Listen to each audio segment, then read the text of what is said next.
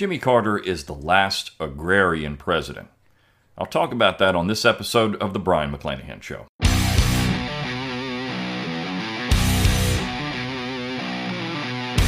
It's time to think locally and act locally.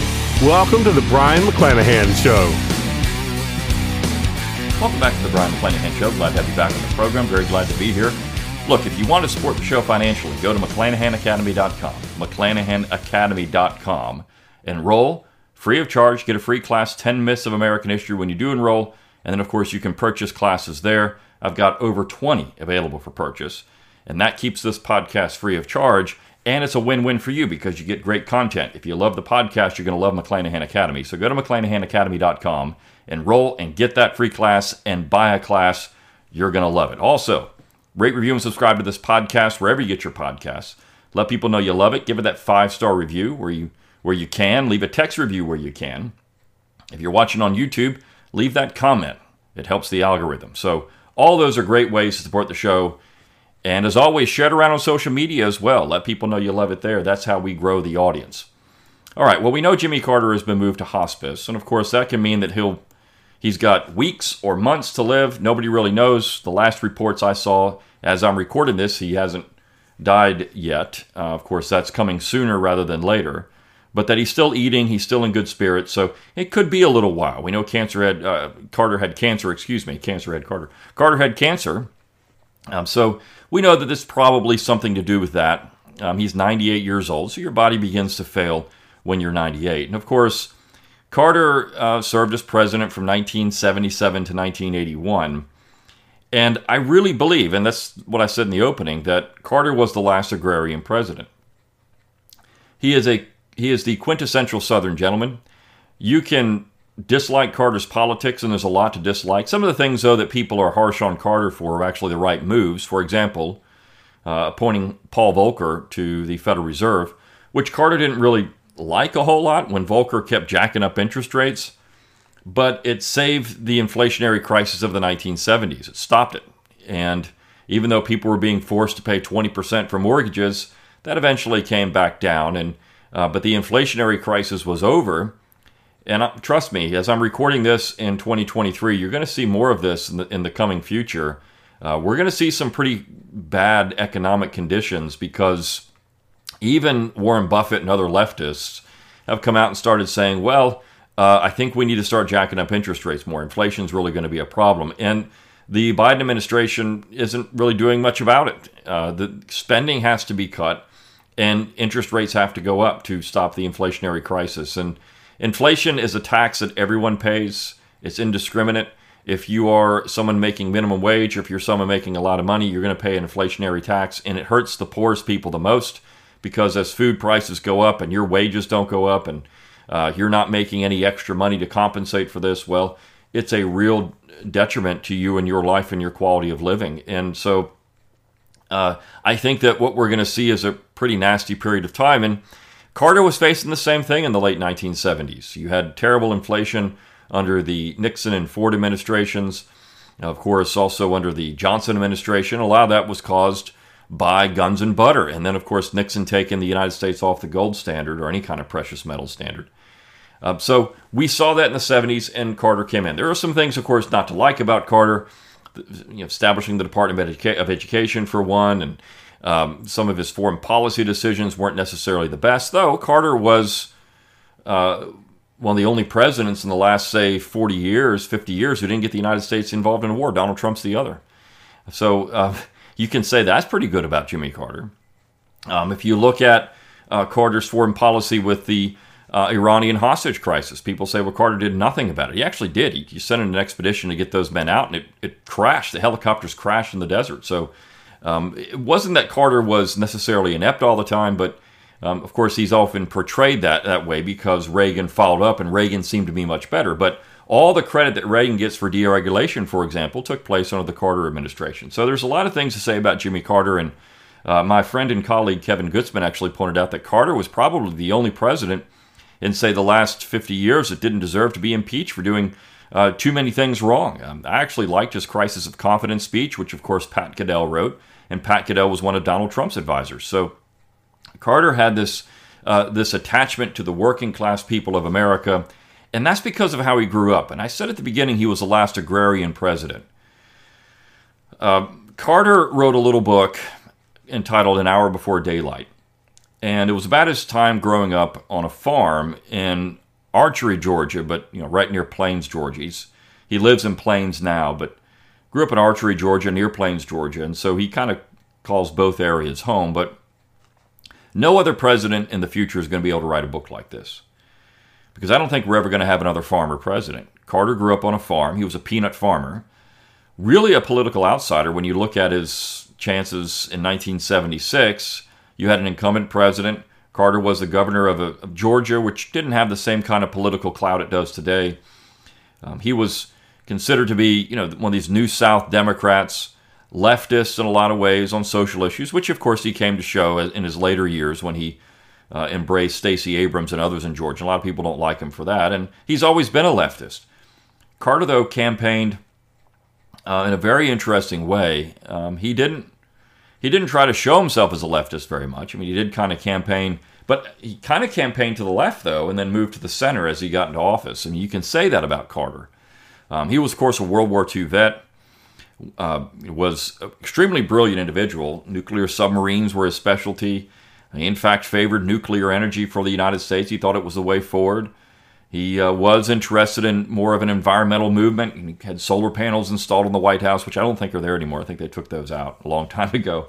But he had things like it was all for show, right? I don't think that he really even did anything at the White House. But um, regardless, he was very interested in this agrarian life. He thought that small farms, small towns, uh, the land, these things were important. I want to read some of An Hour Before Daylight because, again, no one else would ever write a book like this.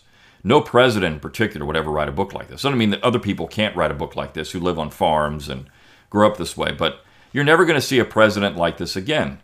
The political culture we have in, in America now on both sides, the establishment sides, will mandate that we don't have anything like this ever again.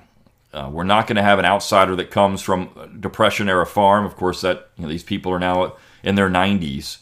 Um, so that's, I mean, age is, is going to age these people out, right? But even look at Joe Biden, who's 80, or Trump, who's around that age. These people didn't grow up like this. Uh, Biden grew up um, not he, Biden didn't struggle. Uh, there, Biden wasn't wasn't in a family that struggled. Uh, same thing with Donald Trump. Now, I'm not saying you couldn't have somebody elected president in the future who grew up in you know very middle class or lower middle class surroundings. But more and more Americans, of course, are living in urban and suburban environments. I think it's more likely that you have a president come from that kind of environment, struggling in that in that kind of environment, than you would in a rural environment. I just don't see it happening anymore. Um, these people just don't seem to be um, getting into politics for good reason. It's not a it's a it's a cesspool. It's not a good place. But and then to have that that kind of Jeffersonian feel to things. And I remember I emailed a, a friend of mine um, who knew Jimmy Carter, knows Jimmy Carter, and I said, you know, Carter, something about Carter being you know an agrarian and preferring to live a very simple life. And he said, yeah, Carter would uh, would go out and walk around a field and then go inside and write a poem about it. And you look at Carter's retirement, he's cost the United States the least amount of money when it comes to the Secret Service commitment. Um, he still teaches a Sunday school class in Plains, where he did um, until he became uh, you know, hospitalized and, of course, in hospice. Um, he still was someone who liked to work with Habitat for Humanity. I mean, that alone, that, that charity alone, has done a lot of good for people who needed a house and uh, you know low income people and there's sweat equity in it. If you don't know anything about that program, you don't just get a house; you have to go help build it yourself. Uh, so it's an interesting, uh, interesting program. And Carter, of course, is behind all of that. I remember when he when he left D.C. There's a, there's a video of this after Reagan took office and Carter flies back to Plains, and you could tell he was disappointed. I, I don't think that. Uh, anyone who's ever lost, he served one term, anyone who's ever lost like that wasn't disappointed. You could see it on his face. He was not happy about being back in Plains and not being president any longer and being defeated. I mean, it's it's a it's a big blow to your ego. But he shows back up in Plains, and you've got all the people waiting for him. And they take him in this little kind of garage, and they've got all these Sears you know, tools in there for him to use, craftsman tools in this garage. All this stuff that he could do woodworking and other things with. Who gets that? I mean, imagine, you know, Barack Obama getting a, a workshop when he retires and he goes back. Of course, Obama's never really retired, but imagine that, you know, uh, or or Donald Trump or you know any of these people that would get something like that. You're you're really not going to see that anymore. Carter was was to many people just as blue collar as they were. His brother Billy Carter with his gas station, which is still there in Plains. It's uh, now a little museum, but the gas station is still there on the main street of, of Plains, Georgia. Um, and his colorful character, you're just not going to see people like this anymore in the executive office. So I do want to read some of this book because it's a fascinating w- glimpse into the world that Jimmy Carter grew up in that's no longer there, but also in a way that shows you that these people will no longer exist like this. So he says, My most persistent impression as a farm boy was of the earth. There was a closeness, almost an immersion, in the sand, loam, and red clay that seemed natural and constant. The soil caressed my bare feet. The dust was always boiling up from the dirt road that passed 50 feet from our front door. So that inside our clapboard house, the red clay particles, ranging in size from face powder to grits, were ever present, particularly in the summertime when the wooden doors were kept open and the screens just stopped the trash and some of the less adventurous flies. Until 1938, when a paved highway was cut through the woods a mile north of our house, we were proud that our small crooked dirt road was the official United States Route 280. For those days, it was heavily traveled by automobiles, trucks, and buses, but with few exceptions, the local people passing in front of our house worked or rode on mule drawn wagons. The railroad ran just a few feet on the other side of the dirt road, and we never failed to wave at the conductors, engineers, and passengers who seemed as remote as travelers from another planet. I mean, what a beautiful paragraph uh, talking about the dirt. Is he was immersed in the dirt, immersed in the dirt, um, and who else is going to write something like that today? So when I said he's the last agrarian president, he's writing this, of course, at a time in the 1930s uh, when. Um, or he's writing about a time in the 1920s and 30s when you have the fugitive agrarians writing I'll Take My Stand. And these are the people he was talking about. Now, Carter, in this book, is very critical of the federal government and what they made his father do. His father hated the federal government for making them come in and slaughter hogs and not plant as much of a certain crop or uh, what they had to do with their farm products.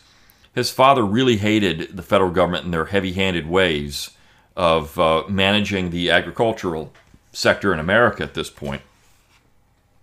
But Carter was always uh, interested in the in the uh, pursuit of agriculture and what it meant for America. He understood that farmers and blue collar people really were, you know, the backbone of the economy in the United States. It takes people with capital to make things go. You need rich people, but you also need people to work those jobs. And one of the things we're seeing after COVID is that people don't want to go to work anymore, and so you're seeing the the quality of work suffer in the United States. Um, you know, with uh, with the new Palestine trail derailment, trail derailment, train derailment, excuse me, if I could speak this morning. Uh, some of the people were talking about that they can't get any quality people to work at the railroads anymore. It's it's a hard hard job, and of course, people don't want to do this kind of stuff. And so, uh, Carter's talking about a bygone era when you know you had all these blue collar people, of course, you know, manufacturing people, agricultural people, and these were his people. These are the people he grew up with, even though he, his father was fairly prominent, and uh, they um, they had a nice farm, but he always had an attachment to those people, and he had an attachment to that land. He says it didn't seem that we watched outside all the time, but someone in the house was always aware if a non stranger was passing by, and we knew a lot of people a lot about the people and their vehicles. We recognized the make of cars and pickup trucks as far as we could see them and could identify most of the local vehicles by the sound of their engines and rattles. One difference between then and now, I guess, was that there was usually someone out in the yard, the store, the garden, or nearby field who watched the passing scene. One difference between then and now. He was writing this book a long time ago, but that's air conditioning for you. That's that's the front porch culture he's talking about there, which is now gone. People sat outside. People were outside at the garden. He says at the um, the store, the garden, the yard. or the field. They were always watching people, always knowing what was going on. Now everyone lives inside. They don't see anything. They don't know what happens in the outside world. And I think it's getting worse.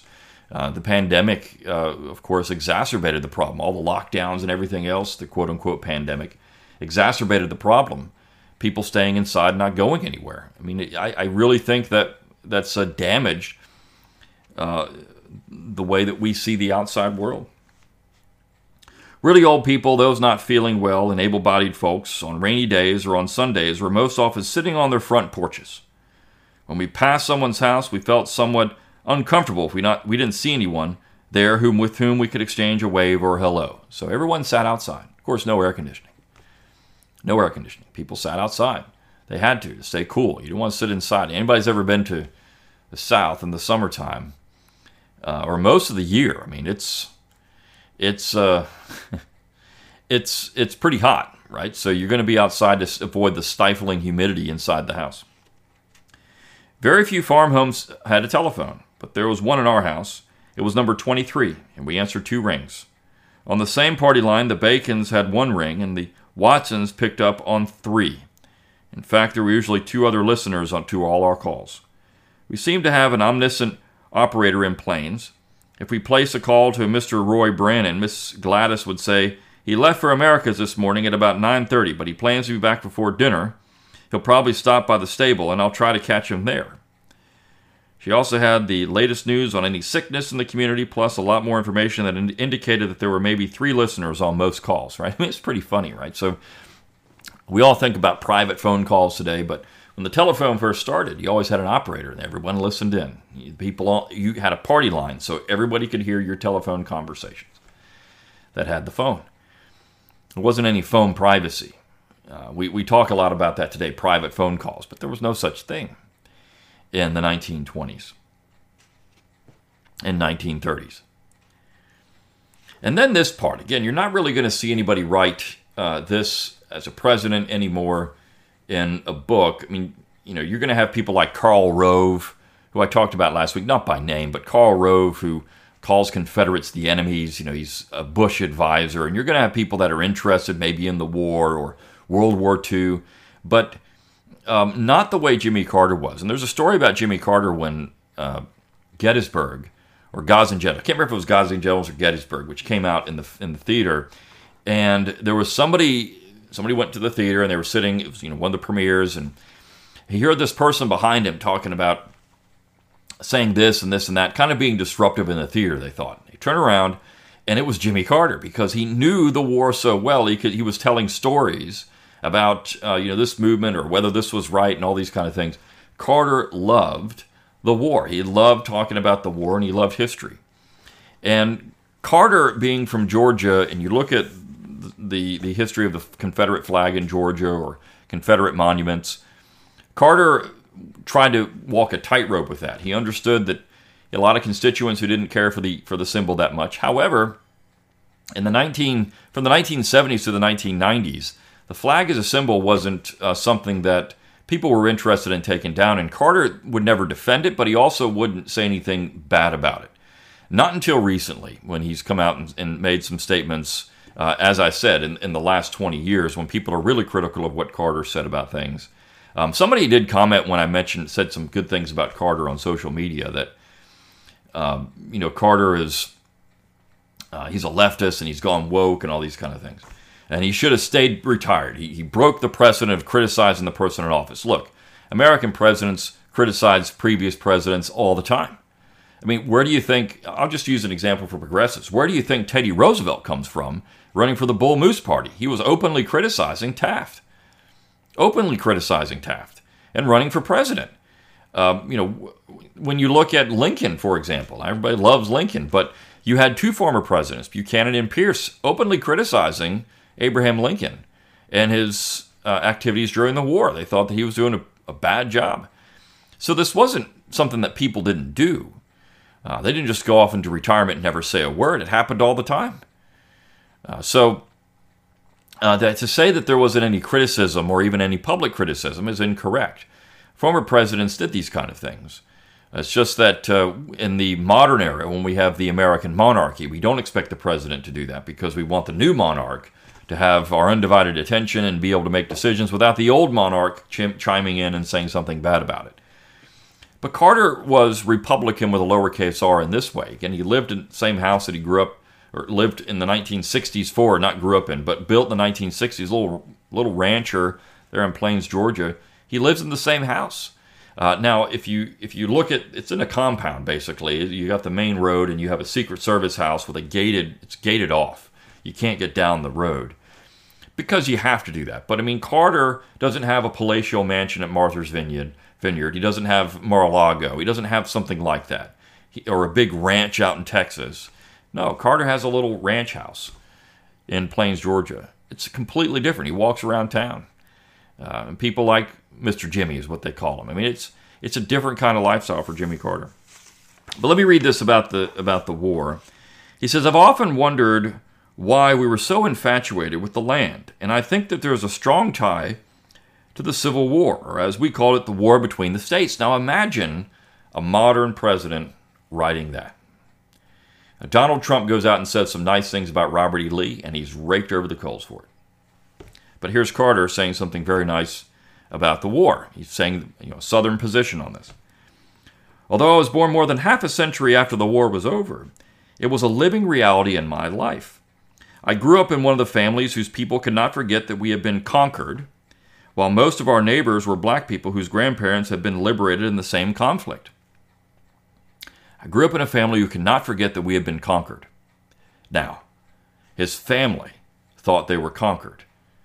Uh, if you say that nowadays, well, then you didn't get punished hard enough. This is when I say Carter is a quintessential Southern gentleman. He really is. Our two races, although inseparable in our daily lives, were kept apart by social custom, misrepresentation of Holy Scriptures, and the unchallenged law of the land as mandated by the United States Supreme Court. Although inseparable in our daily lives, we're kept separated by social custom. But then this part is interesting, and this gets into the you know the issue of race relations in the South and uh, in the 20th century. He says it seemed natural for white folks to cherish our Southern heritage and cling to our way of life, partially because the close ties among many of our local families went back another hundred years before the war, when our Scotch Irish ancestors had come to Georgia from the British Isles or moved south and west, mostly from Virginia and the Carolinas. We were bound together by blood kinship, as well as by lingering resentment against those who had defeated us. A frequent subject of discussion around my grandparents' homes was the damage the damn Yankees had done to the South during Reconstruction years. His grandparents, who, of course, had been around it. Uh, I mean, that's incredible when you think there's still that close of a tie with Jimmy Carter. He still remembers people who had been part of it. Many older Georgians still remembered vividly the anger and embarrassment of their parents, who had to live under the, the domination of carpetbaggers and their southern allies, who were known as scalawags. My grandfather Gordy was 13 years old when what he saw as the northern oppressors finally relinquished political and economic control of the state in 1876, 11 years after the conflict ended. My mother was only one in her was the only one in her family who ever spoke up to defend Abraham Lincoln. I don't remember ever hearing slavery mentioned, only, on, only the unwarranted violation of states' rights and the intrusion of the federal government in the private lives of citizens. Folks never considered that the real tragedy of Reconstruction was the, its failure to establish social justice for the former slaves. Now, uh, this is, of course, Carter's, you know, saying some kind of leftist talking points here, or uh, you know, what you even consider neoconservative talking points. Uh, Eric Foner and Karl Rove sound exactly the same on this. Um, so uh, but there, if you look at the issue of slavery, I'm going to talk. I might do a show on slavery this week and teaching slavery, and there's an article out with David Blight and someone else. But um, it's Reconstruction, it's emancipation, and how it was done that really is a tragedy. I don't think Carter's saying anything that's incorrect here. How uh, slavery ended immediately without any type of infrastructure to make that situation work was really the tragedy of the entire thing. The intense bitterness was mostly confined to our older relatives, who couldn't understand the desire of some of us younger ones to look more into the future, at least at the present, instead of just the past. So, you know, this is an interesting statement, right? And he goes on to talk about race relations in Georgia and uh, how there was a lot of uh, he mentions it in the paragraph before, but how there was a lot of uh, you know easiness between the races in Georgia, and um, they never really got all of the angst that had been developing in the United States. And again, I'm going to talk about that more this week too, with a piece on Jim Crow and where that actually comes from. And it's not in the South. I'm to. There's a long article about this uh, that was actually published in the Washington Post that I'll get into this week, but. Jimmy Carter's affinity for the land and this love of history and that attachment to the rural South. As I've said before, Jimmy Carter is the last agrarian president, but in many ways, too, probably the last Southern, real Southern president that you're going to find. A person who was willing to talk about this part of Southern history and not be ashamed of it. A person who was uh, willing to talk about uh, you know, this time period in the 1930s, 40s, 50s South, which was uh, different than it is today. In fact, it won't be long before the people that were around during Brown v. Board of Education are going to be dying off in larger numbers that really remember much of what was going on. And even in the 1960s, you know, you look at people that grew up during that time, and a lot of these people are now in their 60s and 70s. It won't be long till there aren't people around who ever remember a segregated South or a segregated United States. That will, that will be gone. And so all we'll have left are the, are the memoirs and the books of people who wrote about this stuff. And uh, Jimmy Carter is a beautiful example of what the kind of kind of presidents we used to have. And you know, Carter was a Jeffersonian. You had people like Jefferson and Madison and Monroe, and I mean, even people like Jackson and uh, James K. Polk, and uh, these people that were farmers first and foremost. That's a George Washington was a farmer first and foremost. That's an entirely different occupation than merchant, banker, politician, lawyer. Now, of course, a lot of these people were also lawyers. But even uh, John Adams, you look at John Adams, he was a farmer. He loved being a farmer. He had his little farm farm there in Braintree. Now his son was just a career diplomat, basically, and you know John Quincy Adams is something entirely different than what we ever had when he was elected president in 1824. But um, and then you know Martin Van Buren um, wasn't really a farmer, uh, you know. So you you had you moved away, but you know John Tyler was a farmer. Uh, you moved away from this, uh, you know, agrarian type of environment when you get to about the 1860s, and then uh, moving forward, you had some you had some you know deviations from farmers before the 1860s, but.